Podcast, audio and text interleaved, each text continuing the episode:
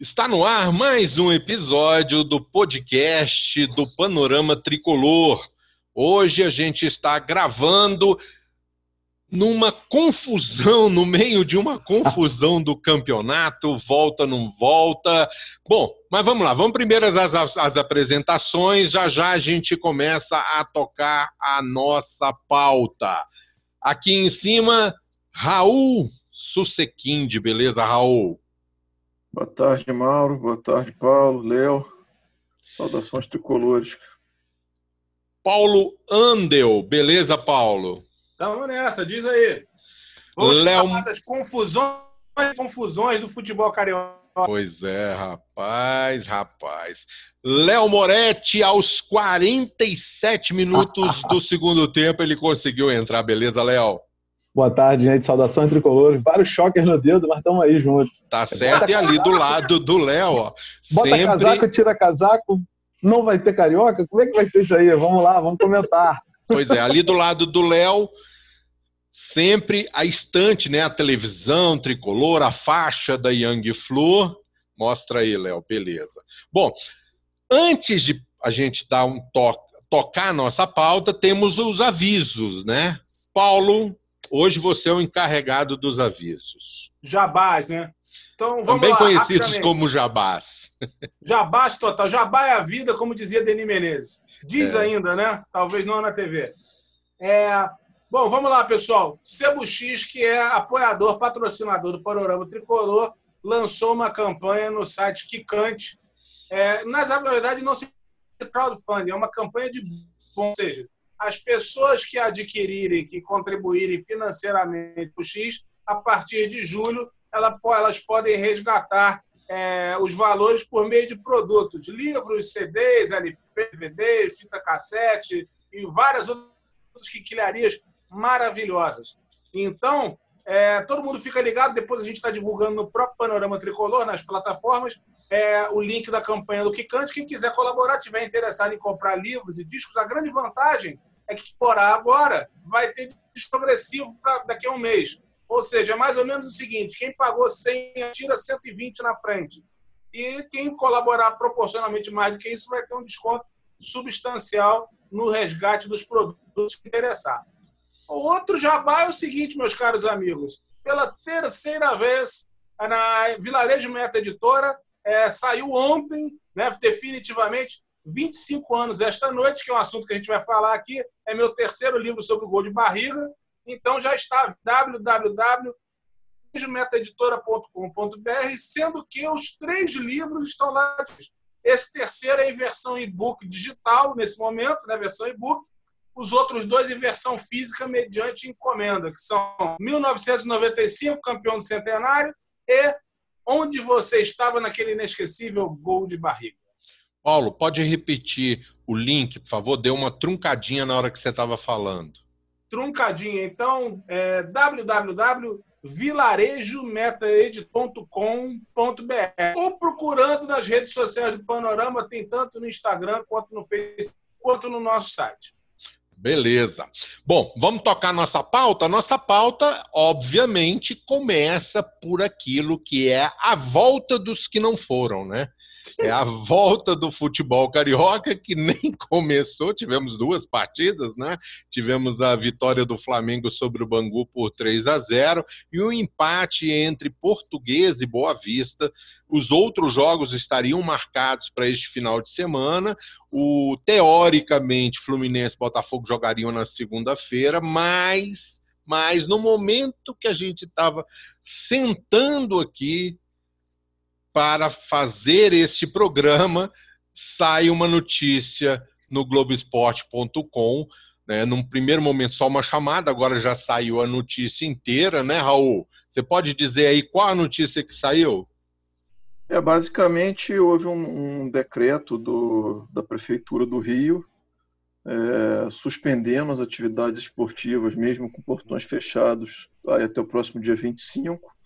Então, a princípio, são apenas cinco dias, mas basicamente determinando que é, uma revisão dos protocolos de, dos clubes para ver se eles estão aderentes aos protocolos sanitários da prefeitura. É, ele menciona também inspeções nos, nos CTs dos clubes e determina que os clubes que estão fora do município do Rio apresentem também um, um plano é, autorizado pelo, pelo respectivo órgão de cada município, tudo isso até o dia 25.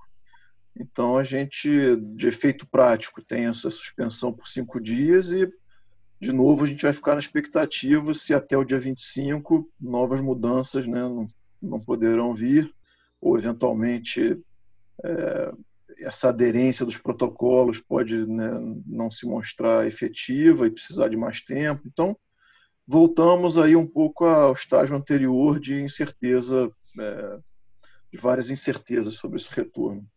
Eu estava ouvindo a entrevista do Mário Bittencourt no Troca de Passe, é, da Sport TV, e ele estava argumentando sobre essa questão, né? porque o pedido dele para a federação, é, num primeiro momento, era não fazer o campeonato carioca acontecer por agora, porque não tem sentido, tendo em vista que o futebol brasileiro mesmo só deve retornar no mínimo em agosto.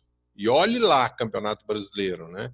Então teria esse mês de junho, de julho todinho para se preparar, para voltar. E uma pressa exacerbada para que o campeonato começasse agora, a federação sendo pressionada mais especificamente pelo Flamengo. Depois a gente entendeu mais ou menos o porquê de toda essa pressão, né, que era para agradar o presidente da República, que está fazendo força para que todo mundo morra, aliás, para que volte tudo, né?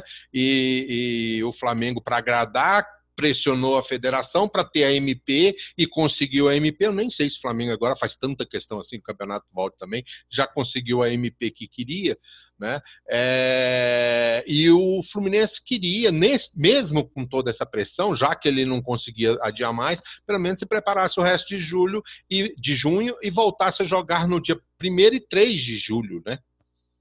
Jogaria três partidas, as duas partidas que faltam, nas duas, é, cumprindo as 72 horas, dia 1 e dia 4, né? Não é dia isso? 4. Dia 1 e dia 4, isso. E aí cumpriria o campeonato. Mas aí a federação bateu o pé, aquela onda toda, essa conversa toda. Paulo?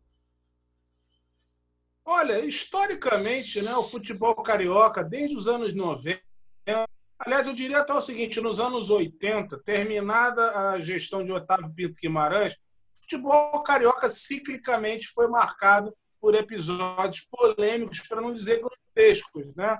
É, o próprio Fluminense já foi vitimado por isso, alijado do campeonato de 1986, outras confusões, como em 1987.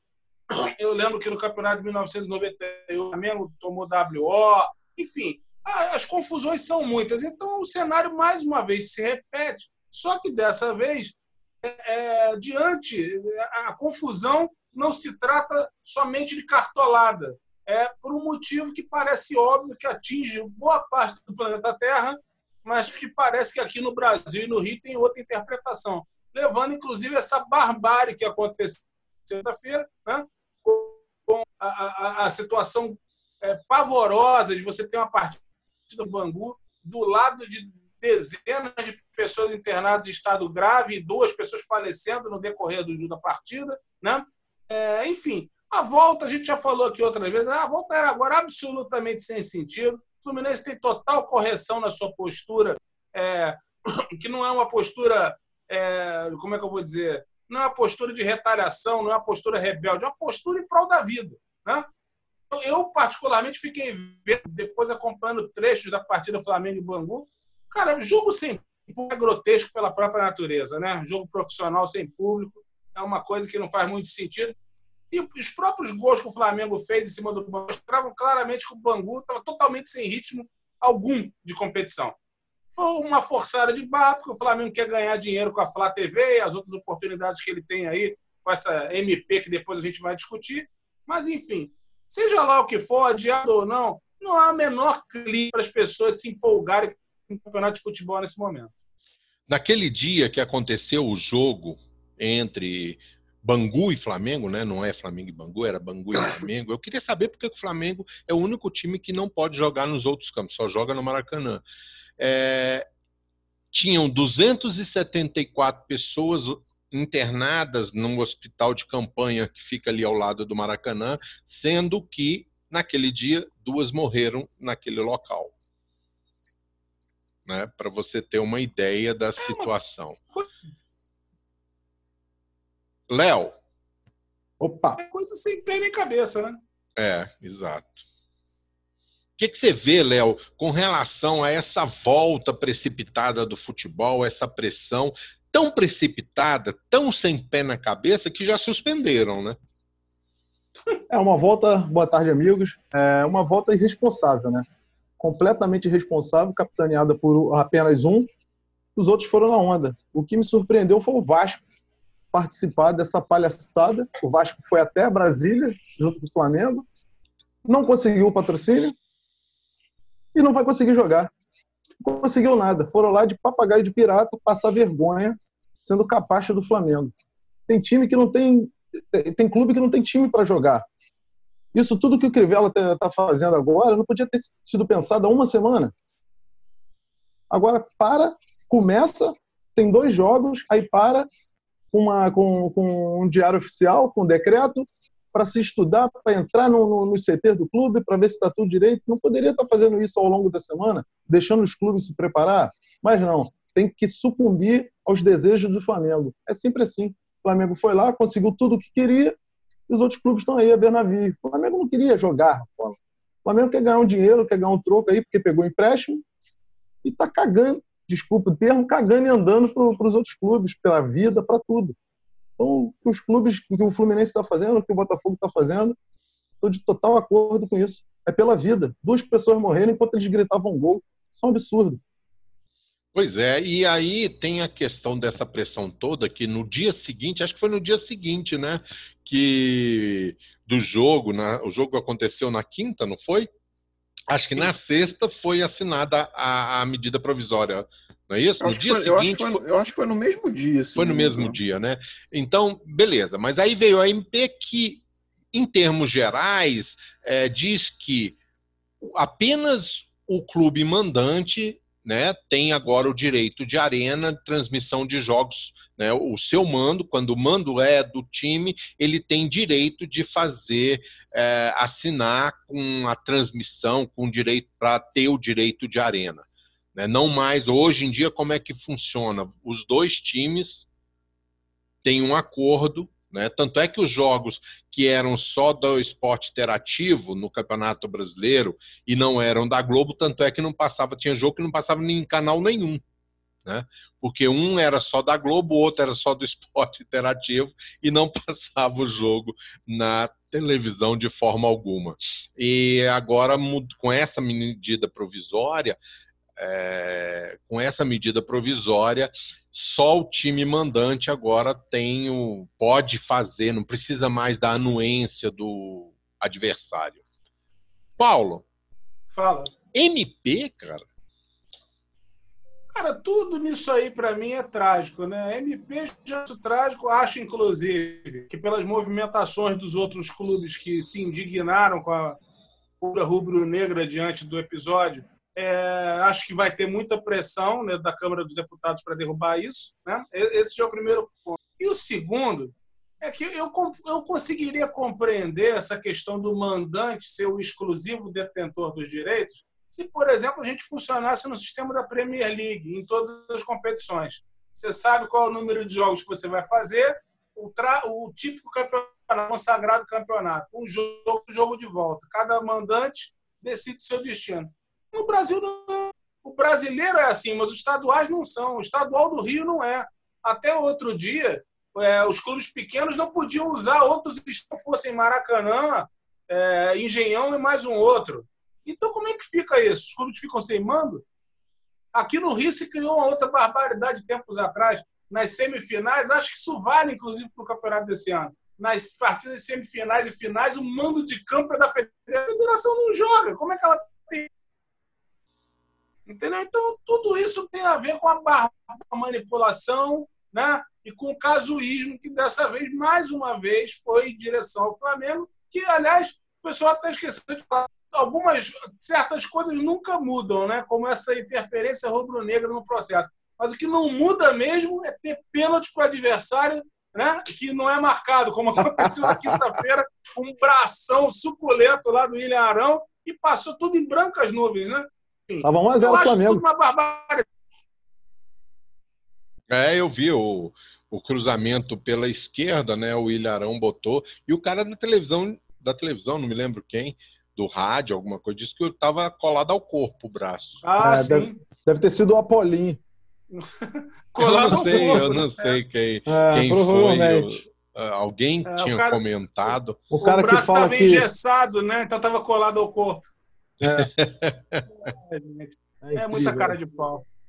É, mas o diretor de arbitragem da Federação Carioca agora, ele concorreu às eleições do Flamengo, né? Na última. Aí a gente vai entrar na discussão de uma palavra elementar com cinco letras, né? E-T-I-C-A, ética. Né? Isso é ético? Isso parece ético? Isso pode ser legal, mas é ético? Não, não é. né? E, e depois as pessoas ficam se perguntando na grande mídia, entre os dirigentes, os torcedores deixam de ir aos jogos. Tem uma hora que isso enche o saco, né? Imagina, é, é uma. Já não basta a barbaridade, o Flamengo regularmente é, patrocinado pela empresa que durante o tempo patrocinava a. Como é que funciona isso?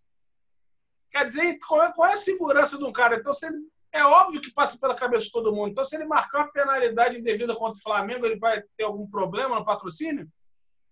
Quer dizer, tem uma hora que não. Antigamente essas coisas eram mais camufladas, agora são muito descaradas. É verdade. Ô, ô, Raul, ainda com relação a essa medida provisória, né, é, que provavelmente o próprio Rodrigo Maia, assim que recebeu a MP, ele questionou a urgência, né, porque MP é, é para urgente, algo que precisa ter uma intervenção imediata, né?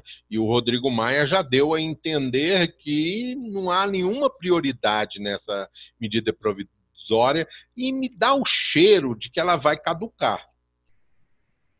Mas o teor, né, independente disso, essa questão de transmissão de jogos é uma coisa que mais cedo ou mais tarde isso vai ter que ser discutido, né?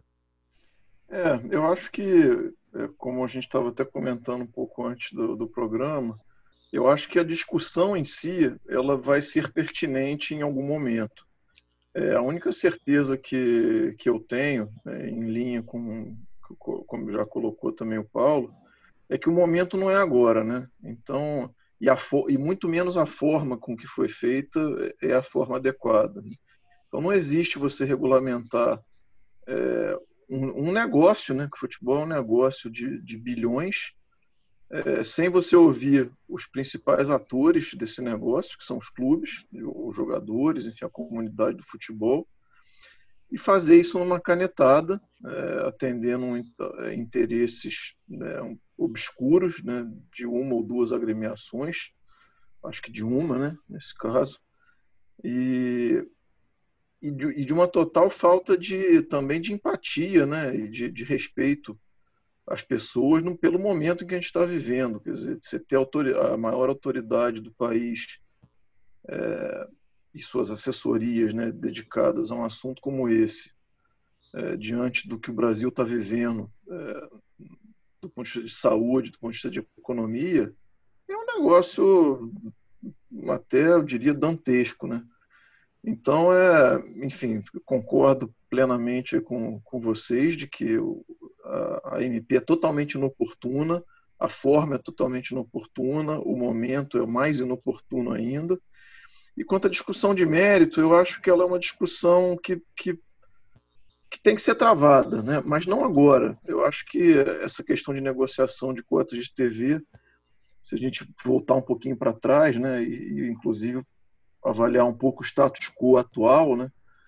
É, ela é uma coisa que vem causando já uma distorção técnica absurda no futebol brasileiro. É, o próprio, a, a própria preponderância aí do Flamengo nesse, nesses últimos anos, e mais especialmente, mais claramente no ano passado, tem um componente de negociação de cotas de televisão muito forte. por trás desse, né, desse sucesso financeiro do Flamengo. Embora também, claro, tenha outros méritos de, gestões que eles tiveram e tem o tamanho da torcida deles, né, não, a gente não nega nada disso. Mas tem um componente muito grande que é de negociação de TV. E eu acho que o Fluminense, a gente também voltando aí um, talvez já uma década para trás, hoje em dia, o Fluminense foi muito infeliz né, na, na última rodada grande de negociação que teve, quando ele aceitou ficar no que a gente chama ali de, de do grupo C, do, né, das divisões de clubes que, que foram feitas à época. É, foi uma negociação é, que a diretoria da época não, não, não respeitou o tamanho do que o Fluminense tem naquela negociação. A gente saiu muito prejudicado. Então, acho que a discussão de cota de televisão, de negociação em bloco versus negociação individual, ela tem muitos componentes para se avaliarem, importantíssimos. É, outro, até que o Paulo comentou fora do ar aqui, sobre os clubes menores, né, que hoje tem uma arrecadação importante como visitantes, e como ficaria isso depois. Então, tem uma série de questões, acho que é uma discussão oportuna e, e complexa, é, e que eu acho que eu não. Eu, de plano, eu não digo que discordo ou concordo com, né, com o mérito da MP, mas certamente o momento não é esse, a forma não é essa, e, e portanto, eu discordo é, 100% do que, do que a gente tem, e acho, para concluir, que, até politicamente falando, né, como a MP, regra geral, tem que, ser tem que ser convertida ou não em lei em 120 dias, eu não vejo o Brasil nos próximos 120 dias é, tendo esse tema como prioridade e não vejo o Rodrigo Maia sem fazer e entrar em qualquer juízo de valor político sobre ele, mas é um cara que é Botafogo e que é um, aparentemente até engajado em relação a, ao Botafogo. Não vejo isso aí entrando em pauta de, de prioridade da Câmara de maneira nenhuma, é, ainda com todo o lobby que certamente está sendo, tá sendo feito. É... Eu queria dar um exemplo disso. Isso aí, realmente, gente, é como se tivesse um incêndio na casa e o cara tivesse propondo a discussão para parar a grama. Entendeu? É. A casa está sendo incendiada, outras prioridades para cuidar, não vai cuidar da grama agora. O que o Raul falou é, é, é absoluto. Essa discussão vai ter que ser feita, mas no seu ambiente correto e no seu momento correto. Agora foi apenas uma canetada populista para tentar se fazer aí uma troca de favores que vai dar em nada, né? Pelo menos temporariamente. Você me lembrou, Paulo, agora a declaração do, do, do seu ministro da Economia logo no começo dessa pandemia. Não, meu não. É seu ministro, não sim, senhor. Não, meu não. Não tem nada a ver com esse cara. Vá de reto, Satanás. Ele, logo no começo da, da pandemia, foram cobrar dele né, é, é ações do Ministério para resolver o problema das, do, do país, né, do, tantos dos CPFs quanto CNPJs que teriam muita dificuldade, ele falou que a solução para o Brasil seria as reformas naquele momento. É a questão, ah, é, sim, quando você é. falou o incêndio com a paragrama, me lembrou muito dessa discussão, né? É o que está aparecendo. Mas, o Léo, é, entrando aqui na discussão, uma coisa que eu sempre imaginei é, também, por um outro lado, independente da MP, independente de tudo, essa, essa sempre essa vinculação com, com, com uma emissora de TV para exclusividade. É claro que a exclusividade, por ser exclusivo, o volume de recurso é bem maior para garantir essa exclusividade. Mas eu sempre imaginei por exemplo, o Fluminense tendo é, o seu próprio aparato tecnológico para poder fazer as suas transmissões, né? Porque você vê nos clubes da Inglaterra, TV Chelsea, TV Manchester, TV Liverpool, né? Então, os times também têm, os, a, eles mantêm a sua, a sua autonomia né, em determinadas situações. Você vê como é que você vê esse mercado, principalmente falando de Fluminense, Léo? Bom, eu acho que agora acho que abre um pouco, né? Vamos supor que, que a tendência seja essa mesma, né? Abre esse, abre essa, essa possibilidade, né? Isso aí. A Flu TV, ela, ela, ela tá engateando ainda, né? Pelo que a gente vê. Então, são vídeos de vestiário, vídeos de, de, de, treinamentos. Acho que tem que ter um investimento muito maior no aparato de câmeras profissionais. Acho que o Fluminense está um pouco aquém de, de, de, disso aí, tá? para transmitir para o grande público uma partida de futebol. Então, por enquanto, a gente tem que pegar esse, esse dinheiro aí da Globo, negociar melhor futuros, né, futuros contratos, para conseguir ir aparelhando a, a Flu TV para que saia daqui uns cinco, cinco anos aí o, o Fluminense ter, o seu, ter, ter a sua Flu TV é, transmitindo seus jogos com, com mais credibilidade, com mais força, com mais aparato. Beleza, agora vamos, vamos, vamos mudar um pouco de assunto acho que já esgotamos bem, até porque no próximo programa né, a gente vai ter mais coisas para discutir, porque já vai ter passado do dia 25 de junho, né? A gente vai ter um pouco Se mais. Se o jogo houver. É, não, eu estou falando assim, que o nosso próximo programa vai ter. Sim. Né? O nosso programa, a única coisa certa é que o nosso programa vai acontecer. e já passou do, e vai ser depois do dia 25, ou seja, a gente já vai ter uma ideia melhor do que, que aconteceu. Se o, se o Fluminense foi obrigado a jogar no dia 26, né? Algo nesse sentido, né? Mas enfim, é, essa semana o Maracanã completou 70 anos. Léo, 70 anos no Maracanã, você que está sempre lá com a Young Flu, 70 anos. Fala para mim aí, fala para gente aqui, qual um grande momento seu no Maracanã? Rapaz, eu vou ao Maracanã desde os 5 anos, 1985. O primeiro jogo que eu fui no Maracanã foi um Fluminense Bangu. Morador do bairro, né? Meu pai botafoguense, tinha que ir. Eu vi o Fluminense ser tricampeão.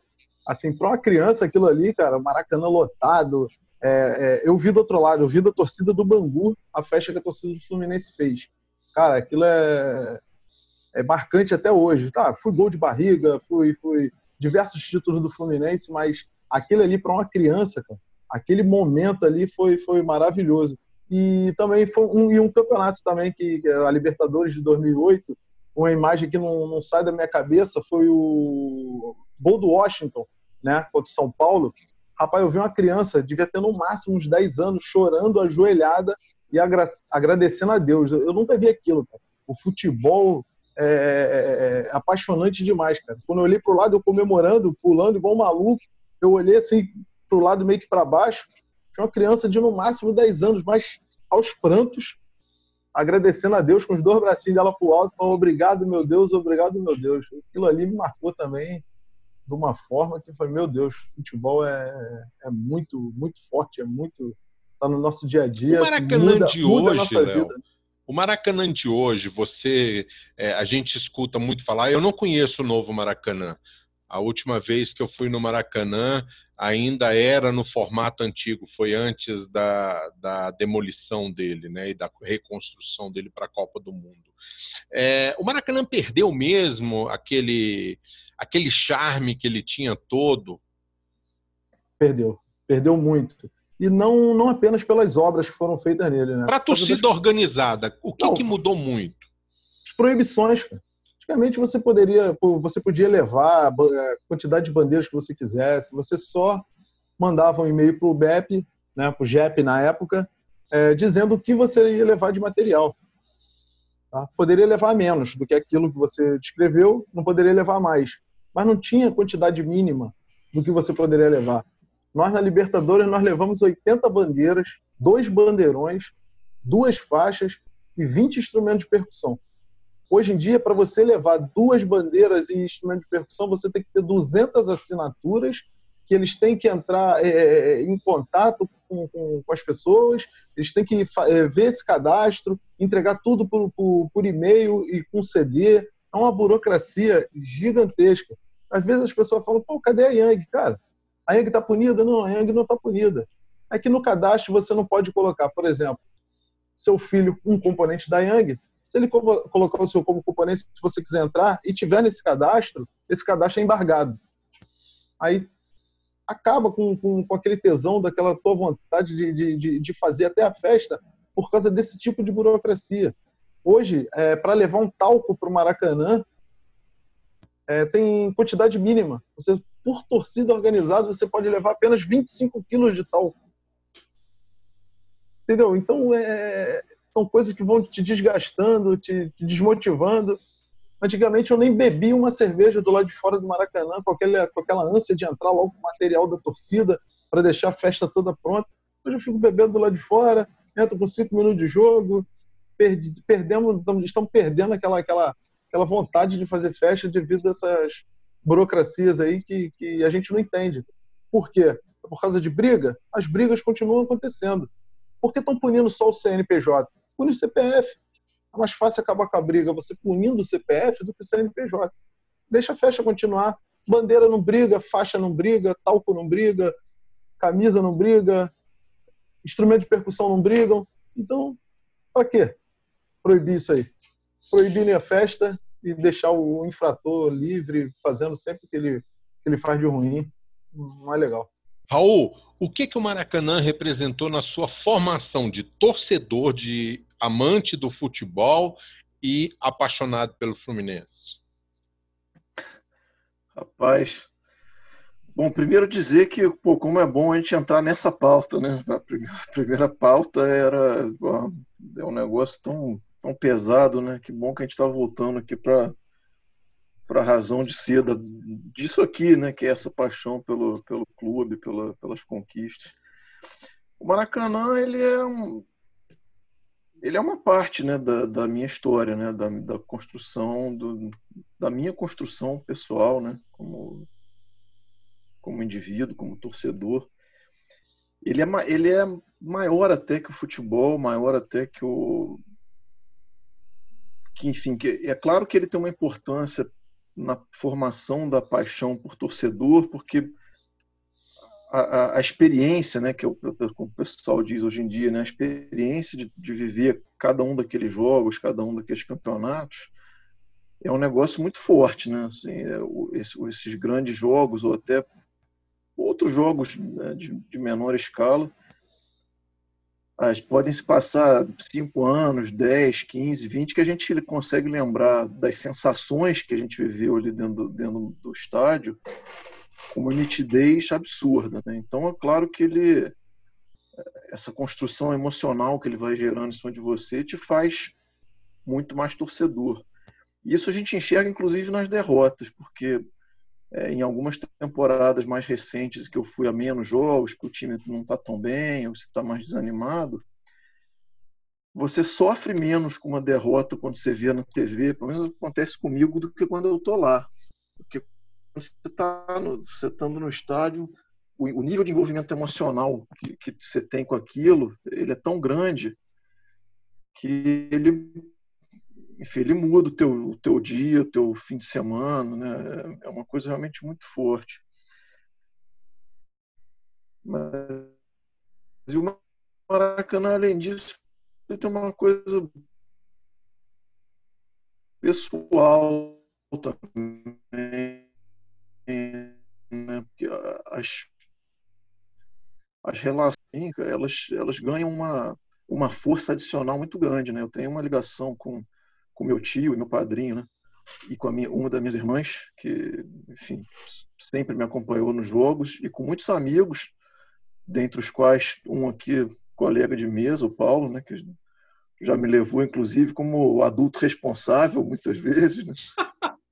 Então, é, assim, esses vínculos que tem, que estão relacionados ao Fluminense e que se constroem ali ao longo dos anos no Maracanã, eles eles vão, eles vão com você pro resto da vida. Então é, é um lugar sagrado. Eu diria que é um lugar sagrado ali para mim acredito para milhares de, de, outros torcedores que, que vivem isso com muita paixão. Paulo, tirando 1995, porque a gente sabe do, é, da sua paixão pelo Fla-Flu de, de 1995, né, que vamos completar agora, é, vamos completar 95, 25, 25 anos, né? 25 anos agora no, no dia 25, né? E tirando esse dia 25, né? Porque, inclusive, você tem uma vasta literatura, não só os três livros, né? Os três livros que eu fiz assim, os três livros que você tem sobre o Fla-Flu, fora uma série de textos que você fala do Fla-Flu da barrigada. Mas qual outro momento foi muito marcante para você no Maracanã? Cara, eu vou no Maracanã. Eu, a primeira vez que eu fui ao Maracanã, me lembro que. Eu não, não lembro do adversário do Fluminense, só lembro de olhar para o placar antigo, que foi antes daquele placar maravilhoso de Lampa. E lembro que foi uma partida. Isso deve ter sido em 1974, então tem 46 anos, né? É, depois eu comecei, algumas vezes eu fui ver a máquina levada pelo meu pai, ainda era criança e tal, mas em 1978 eu já era um torcedor de final todo dia, acompanhava o Fluminense no rádio e ficar maluco para ir para o Maracanã. Isso nunca mais passou. Isso foi assim, isso tem sido assim nos últimos 42 anos, mesmo é, seguindo é, literalmente o que o Moretti falou, o estádio é outro, a vibração é acabou. Quem conheceu aquele sabe que tudo mudou, mas a quantidade de jogos, eu tive aí, sei lá, acho que dos 20 maiores públicos da história do Fluminense, eu estive em 10, pelo menos, ou mais. Né? Então eram partidas, e isso também o Léo falou antes, essa coisa do, do, do, estádio de você chegar antes. A gente chegava às três da tarde para poder arrumar um lugar para encaixar a perna e não se mexer mais, e ficar ali até o final do jogo. É, a festa das bandeiras, 15 para as 5 termina eliminar, os times desciam, você já ficava naquela emoção, porque você já sabia que vinham dezenas de bandeiras das torcidas, e tão logo o time começasse a pisar em campo, tudo ficava branco, porque tinha um, uma super nuvem gigantesca de, de, de, pó de arroz. É, e são experiências que marcam o torcedor, independentemente do título. Né? O Léo falou muito bem, claro que para uma criança ver o título é um negócio fabuloso, mas a experiência do Fluminense ela transcendia as conquistas. As crianças que iam no espetáculo desse, com bandeiras, com aquele coisa imensa, aquela coisa que durava minutos, ninguém conseguia ficar imune, impune aquilo. Aquilo ficava para sempre. E, e foi isso que eu persegui. Então, cara, eu podia falar de todos os jogos. Ah, os gols do Assis, o Dedinho, é, enfim, os inúmeros títulos estaduais que nós conseguimos, as partidas fantásticas, as viradas, é, o glorioso time dos anos 80, é, 90, a era Ezio, que foi uma era até que a gente batia na trave com times muito humildes, mas teve perto de conquistar vários acabou não conseguindo, terminou com 95. É, poderiam ser muitos. Cinco é um caso à parte, porque para mim é, sempre foi o maior jogo da história do Maracanã e até recentemente consagrado aí por alguns, alguns baluartes da imprensa. Mas o que eu levo mesmo do Maracanã foi o seguinte: tive uma época entre 1988 e 1994, que era uma época sem títulos, que eu fui estudar na UERJ, do lado do Maracanã. Então, a minha vida passou a ser ali. Ah, e eu, eu, eu, eu ia ao Maracanã toda quarta do possível e tinha aquela sensação de eu chegar no estádio, né, você olhar aquela mesa do Maracanã e falar, caraca, mais um jogo, mais um jogo. Essa sensação eu passei a ter diariamente no ProERG. É, sem contar inúmeros jogos que eu estava assistindo uma aula, daqui a pouco, cara, vou embora, vou lá assistir um jogo. Aquilo virou meu playground definitivo, né? E, e enfim, eu pude, eu, eu, eu, fui várias vezes com meu pai no Maracanã. Minha mãe chegou a me acompanhar para ir para o Maracanã. Ela não gostava de bola, depois passou a gostar por minha. Levei meu irmão no Maracanã em várias, diversas ocasiões. A criança, a gente ia junto para o Maracanã. Depois tem uma partida que me marca muito. Eu até comentei com a outro dia. Nós fomos num jogo em 1995, Guarani vazio que de dó. Jogo de pouquíssima gente. Daqui a pouco, nós não sabíamos, ambos fomos para o jogo, um sem avisar o outro, e nos encontramos na arquibancada. Então, o Maracanã tinha esse clima de encontro, de você ir para lá e falar, cara, vou encontrar um amigo. É, era mais do que ver um jogo, né? E, enfim, é, é, quando eu escrevi o livro Fluminense que eu vivi, que é basicamente a minha infância, até o dia que o Maracanã fecha para a obra, o livro termina nesse momento, é, eu, eu falava o Fluminense que eu vivi porque eu tinha certeza que quando o Maracanã voltasse, ele seria diferente. É, hoje ele é até muito mais diferente do que eu pensava. Mas foi uma época maravilhosa. Ainda é possível, mesmo com todos esses problemas, toda essa tirania contra as torcidas, isso quebra o clima da partida, a falta de torcida organizada, toda alinhada, aquele monte de bandeiras, aquela festa toda, falta absurda. Mas ainda assim é possível a gente viver grandes momentos de emoção no Maracanã. Então, quando eu vou hoje, eu ainda vou perseguindo minha família, perseguindo meus amigos e olhando. E até hoje, o Maracanã reabriu há sete anos. Eu ainda hoje olho para ele e vejo o passado, vejo a forma antiga, me confundo, começo a olhar, procurar coisas que até tem a ver com o maravilhoso prefácio que você fez sobre o Fla-Flu. Hum. Pois é, eu, são duas. Eu fui muito poucas vezes no Maracanã, por motivos óbvios, né? Mas duas partidas. Explica, explica para as pessoas saberem. Senão fala o que, que esse cara está falando. É. Já comemora a 1.200 quilômetros do Rio, Isso, né? É, eu Esse morava é um em Anápolis, Goiás, né? Morava em Anápolis, Goiás, depois em Brasília. Eu moro em Brasília, então para ir ao Maracanã nunca foi uma tarefa muito fácil, né?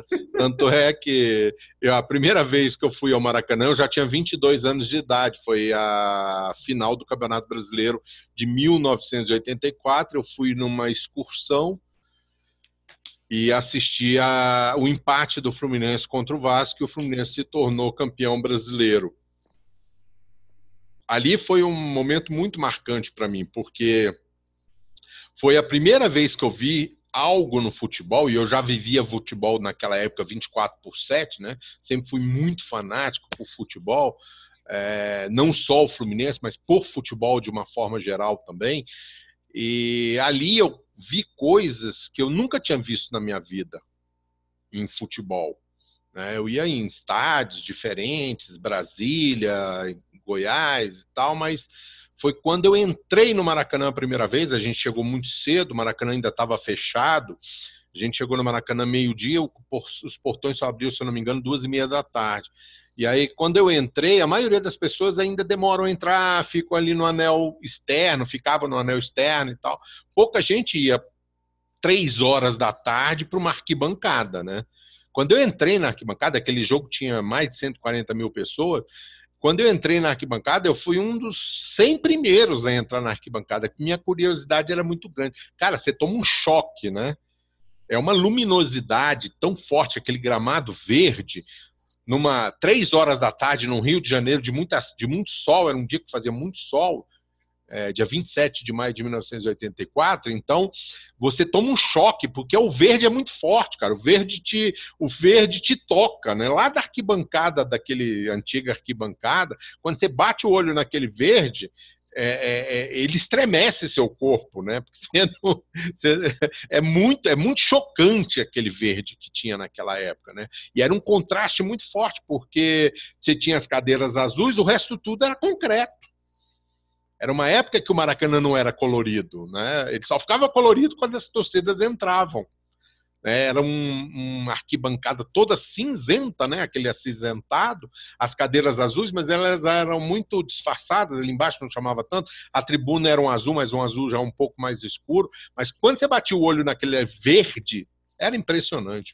Aquele verde era diferente, cara. É um verde que, que não existe. É um verde que era só no gramado do Maracanã. Então, aquele jogo de 1984 me marcou demais por conta disso. E, obviamente, o segundo é o de 1995, né, o da barrigada, que eu também fui, eu também fui numa excursão e aconteceu um problema muito sério. Nós chegamos lá e não tinha ingresso para gente. Né? A gente foi com a Young Flu daqui de Brasília, né, o Léo? E o menino que organizava a Young Flu aqui em Brasília era uma tragédia, o menino. Né? Eu quase bati nele. Eu, eu dei um golpe de Estado. Você Na tinha realidade, que eu dei um golpe o Léo na época. Oi? 84? Conheceu o Léo na época. Não, 95. 95. 95, é. Ah, tá. É, eu dei um golpe de Estado. Eu tomei o ônibus dele. Tava na base ainda. É, tava na base. Eu tomei. Para você ter uma ideia, eu tomei o ônibus do menino, né? O menino que organizava, eu tomei o ônibus dele, né? E aí. E o ingresso? E o ingresso? Hã? Agora fiquei curioso. Não, aí não tinha é. ingresso, cara. Então nós ficamos ali fora do Maracanã esperando ingresso. E aí o, o pessoal da Young Flu tentando com a Young Flu do Rio conseguir o ingresso, o pessoal da Young Flu do Rio todo mobilizado tentando conseguir ingresso, já tinha esgotado, não tinha mais. Só tinha para geral, né? E a gente ia acabar indo para geral, mas aí o pessoal da Young Flu do Rio né, interviu, interveio né, e, e conseguiu ingresso para uns 40, 50 ingressos, que era o pessoal todo aqui de Brasília, dividido em dois ônibus, e aí conseguiu em cima da hora. Para você ter uma ideia, a não, gente entrou foi... no Maracanã. Mas como será que eles conseguiram, né? é, eu não sei como eles conseguiram. Eles conseguiram eles conseguiram ingresso para a gente, assim, em cima da hora. Tanto é que a gente foi entrar no. no a gente entrou no, no. A gente entrou no Maracanã é, quatro horas da tarde, a arquibancada já estava lotada. Eu me lembro que. Lotado. Exatamente. Eu me lembro que estava jogando numa preliminar, era um Fla-Flu de juvenil, júnior, sei lá. E quando eu entrei, tinha um bandeirão da Young Flu, né? E aí eu entrei pela ponta do, do bandeirão, o Fluminense, na preliminar, se eu não me engano, estava perdendo de 2 a 1 um. Quando eu saí do outro lado, estava ganhando 3 a 2 Ou estava perdendo de 1 a 0 Quem jogava naquele time, acho que de júnior do Flamengo, era o Aloysio Chulapo, o Adriano, um desses caras, eu não me lembro bem. E eu entrei no bandeirão, o Fluminense estava perdendo. Quando eu saí do outro lado, o Fluminense estava ganhando já. Abençoado pelo tanto bandeirão. Tamanho, era tão grande o bandeirão, né? E tinha tanta gente. Né, a gente chegou, quando a gente sentou, o jogo já estava praticamente começando já. Então, esses são assim, os dois maiores jogos que eu fui no, no, Maracanã foram esses dois aí, né? Teve a final também de 80 de 2005 contra Volta Redonda, mas essas do, esses dois jogos me chamaram. Bom, já estamos aqui na reta final do programa, né? Porque a gente não pode estourar muito o nosso tempo. É, essa semana nós tivemos dois, três aniversariantes que com destaque pelo Fluminense. Primeiro foi o Carlyle, que nenhum de vocês viu, né? Mas eu ouvi muito falar. Nem eu vi também, né? É bom deixar claro que eu também não vi o Carlyle jogar. Mas era um cara muito famoso, né? Ele fez o nome jogando por dois times, né? É, Fluminense e Atlético Mineiro, né? Carlyle, ele também teve uma carreira muito grande no, no Atlético Mineiro. Mas você ouviu muito falar do Carlyle, Paulo? Eu falava muito. Então, assim, ele sempre foi uma, é um nome muito comum na minha casa, sempre foi por, por, por isso, porque meu pai falava. É, exato. O outro jogador, o Rafael Sobes, também, né, hoje joga no. Ele tá no Cruzeiro. Ceará. no Ceará. Ah, no Ceará. Ele estava no Cruzeiro, né? Depois foi para o Ceará, não é isso? Mas o Rafael Sobes tem uma identificação muito forte com o Fluminense até hoje, né? Rafael respeito, dos caras é... que mais vestiu a camisa do Fluminense com mais garra. Exatamente. É, e eu estava até vendo essa semana, ele era um jogo entre Internacional e Fluminense, ele já estava no Internacional, né? Ele voltou para o Internacional, não foi isso? Foi, voltou. Foi. E aí ele foi bater um escanteio com a camisa do Internacional para não pisar no escudo do Fluminense, ele tirou o escudo. Sensacional. para não pisar no escudo, né? E bateu o escanteio. É, o Rafael Sobes é um cara assim que é, é, merece muito respeito. E ele teve uma participação muito decisiva, principalmente em 2012, né? 2012 ele, ele teve uma participação muito grande naquele time. Apesar dele não ser titular absoluto, né? Mas ele era um cara que revezava com o Thiago Neves, Thiago, revezava às vezes até com o Ellington. É importantíssimo ali, no time. Importantíssimo. Ele foi muito importante. E o terceiro César, cara, também muito importante, é o PC, o Paulo César, né? Paulo César Caju, também retornou ao Fluminense em 1975, né? Depois ele foi que ele foi para ele saiu do Brasil depois da Copa de 1974, ele saiu um pouco queimado, foi para França jogar no Olympique de Marseille e aí o Francisco Horta trouxe ele de volta em 1975 e ele chegou é, é, é, com um marketing muito grande, que o Horta sabia fazer isso como ninguém, né? E o Paulo César Caju participou do bicampeonato carioca do Fluminense, compondo talvez um dos maiores meios de campo que o futebol mundial já teve, né?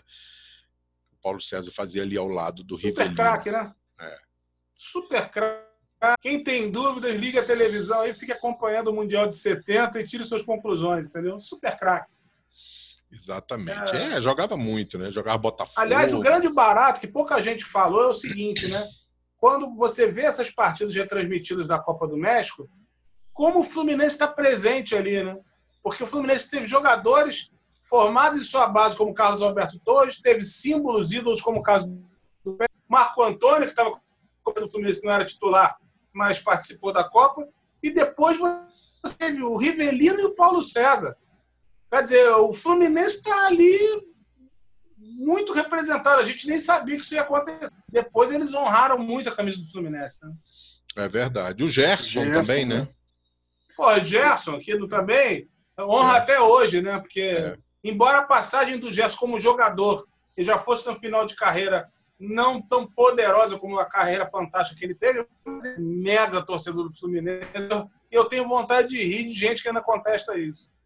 É, o, ainda tinha o Tostão, né? Torcedor do Fluminense. Pois é, quer dizer, o Fluminense estava ali. A, a, seleção mais poderosa da história do futebol, metade do Fluminense. Né? No coração ou na chuteira. É, e o, e o Carlos Alberto Torres depois brasileiro. voltou a jogar, né? No Fluminense. Oi? O Carlos Alberto Torres, depois, além de voltar a jogar depois no Fluminense, voltou como técnico também. Né? né? E ele foi e campeão Fluminense... pelo técnico do Fluminense, foi, não foi? 84, deu a entrevista 84. mais maravilhosa de véspera de final de todos os tempos. Não sei se você vai lembrar. Eu não. Ele pegou um chaveiro que tinha uma bolinha de futebol e falou: ah, a bolinha do Flamengo é desse tamanho aqui, ó. No dia seguinte foi lá e o Assis resolveu para ele. Mais Era mais divertido, né? Era mais, mais bacana, né? Tinha uma galhofa mais, bacana. Muito mais. Hoje eu estava conversando com, com os amigos, até também com o Paulo.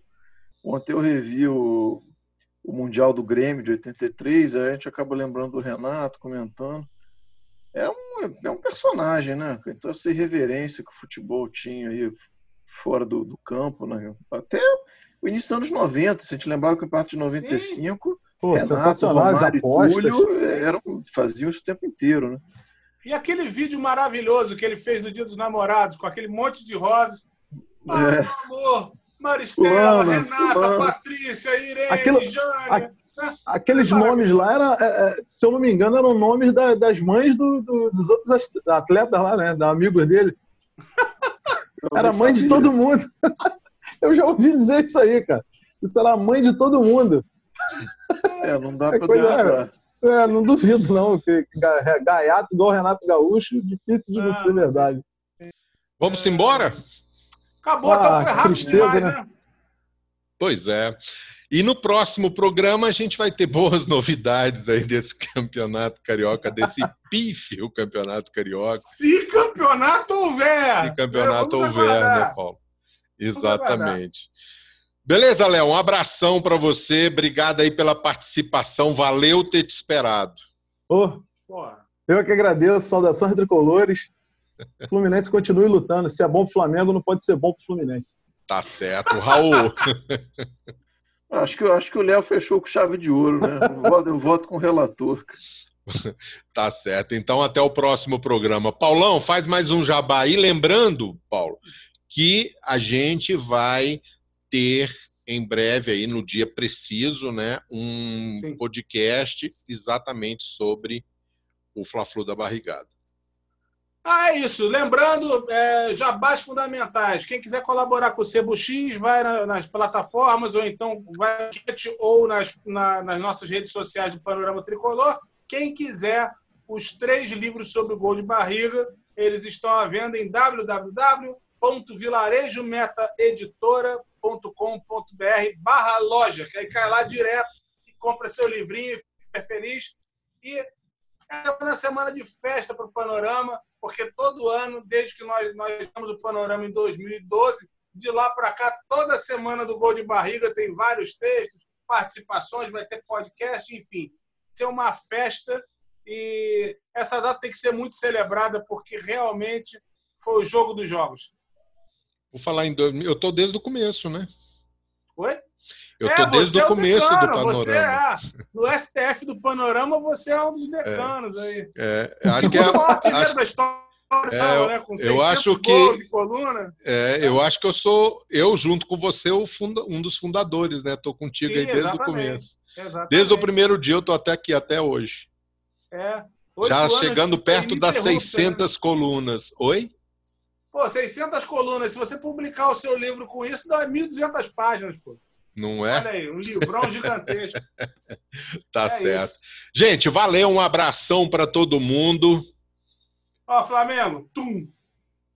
Lembrando aí a galera que estiver assistindo a gente no YouTube, se inscreva. A gente está atrás aí de mil inscrições para a gente poder fazer live. Bota o sininho, né? Aciona o sininho para receber as novidades. O pessoal que está ouvindo no podcast, no Spotify, no Google Podcasts, no Anchor, no rádio, no Breaker, assina também, por favor, que isso aí ajuda a divulgar mais ainda o nosso canal. Um abraço para todo mundo, até o próximo episódio na semana que vem. Um abração.